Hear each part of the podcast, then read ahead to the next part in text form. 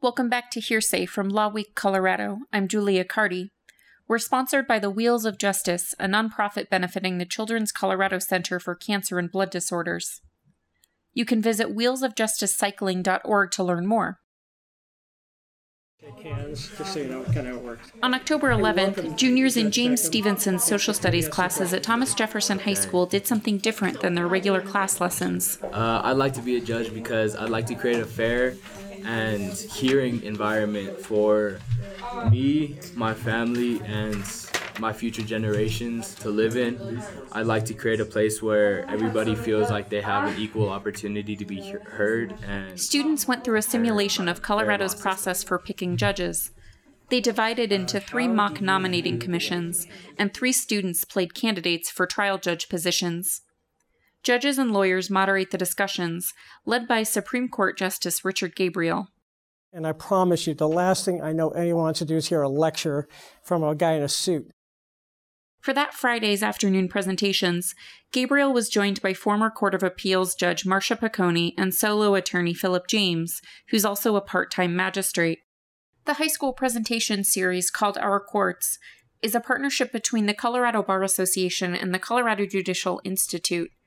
It educates teenagers about Colorado's judge selection process right as they're getting close to voting age. Gabriel knows the process is esoteric, and judicial retention elections are difficult to get voters engaged in. Already, having studied this process, you know more than most of the people out there. Educate yourself and educate your friends about how, how do I learn about the information and vote educated. Whatever you vote, be educated. Friends of mine would come up to me and say, yeah, I leave all the judges blank, but I voted for you. Or, or I voted no on every judge, but I voted for you. That's, you know, we have two great civic privileges in this country. We get to vote and we get to sit as jurors in judgment of our peers. Take those privileges seriously when you have those chances. The organizers of our courts have developed three fictional judge candidates for a trial court position. Students divided into three nominating commissions, and volunteers role played the applicants, interviewing with each commission. Each candidate has a backstory for the students to draw on. Before the students broke into nominating commissions, Gabriel asked the classes about the personality traits they think a good judge needs. Tell me the qualities y'all think make a good judge. Anybody. What, what kind of things? Yeah. Someone who's like a good communicator. Good communicator. Yeah, that's really important. When you when you issue your decision, that it's clear, we know what we're t- what we're talking about. Very important. Yeah. honest. Honest. Yeah, we pretty hard when a judge is judging other people and it has no honesty or integrity. That's kind of a problem. What else? What other qualities? That's, Understanding. understanding. Yeah, being able to listen, being compassionate, you know, understanding what the issues are. Absolutely. What else? Being involved in the community. That's good. Why do you think that's important, being involved in the community? I agree with you. I think it's important to kind of like know the type of people that you're dealing with and kind of like I don't know, just like kind of so you can be more understanding when you're answering questions. Yeah, that's fabulous. I, I, I was never asked this question. I, hap- I happen to be a professional trumpet player in my other life. I got asked who my favorite trumpet players are. What does that have to do with being a judge? Well, it shows that you're like a real person. He also talked to them about the basics of Colorado's nominating commission process. He explained how it's different from the federal court's system of presidential nominations who are confirmed by Congress.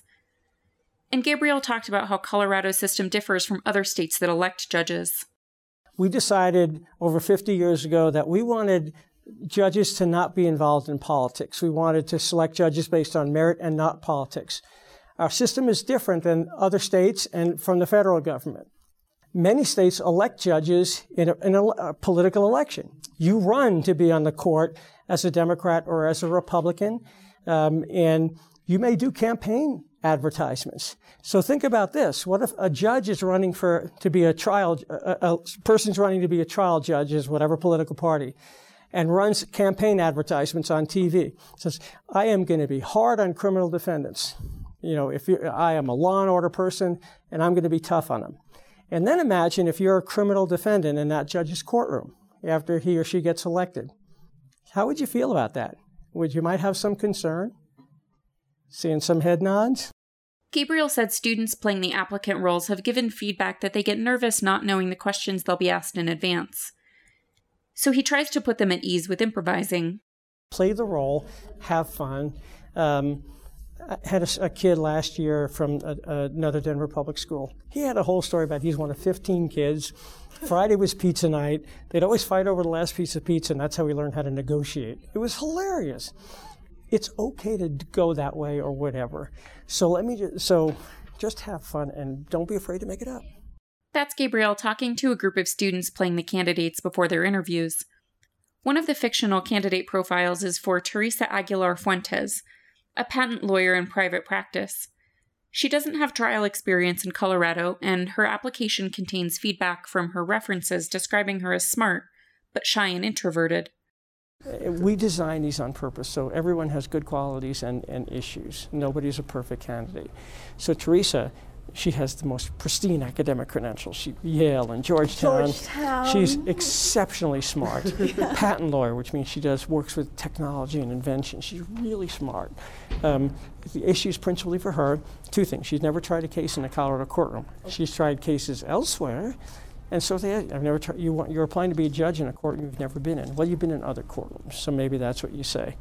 Um, and I've watched cases, I've gone and talked to judges, you know, I've prepared myself. That may be something you make up. The other thing is Teresa is listed really introverted. So they may ask you a question about what if your courtroom gets out of control? Are you going to be able to handle it being introverted? And whatever you say, think of a real world example where you know you had yeah, I'm, I'm one of seven siblings and we're always fighting and i had to be the peacemaker Jael Aima put her own spin on the character for the nominating commissions. She didn't limit her answers to just what she's told about the candidate's background. Why is being a lawyer so important to you? Why is being a lawyer so important to me? Or judge? Well, I am the daughter. I'm one girl out of seven brothers.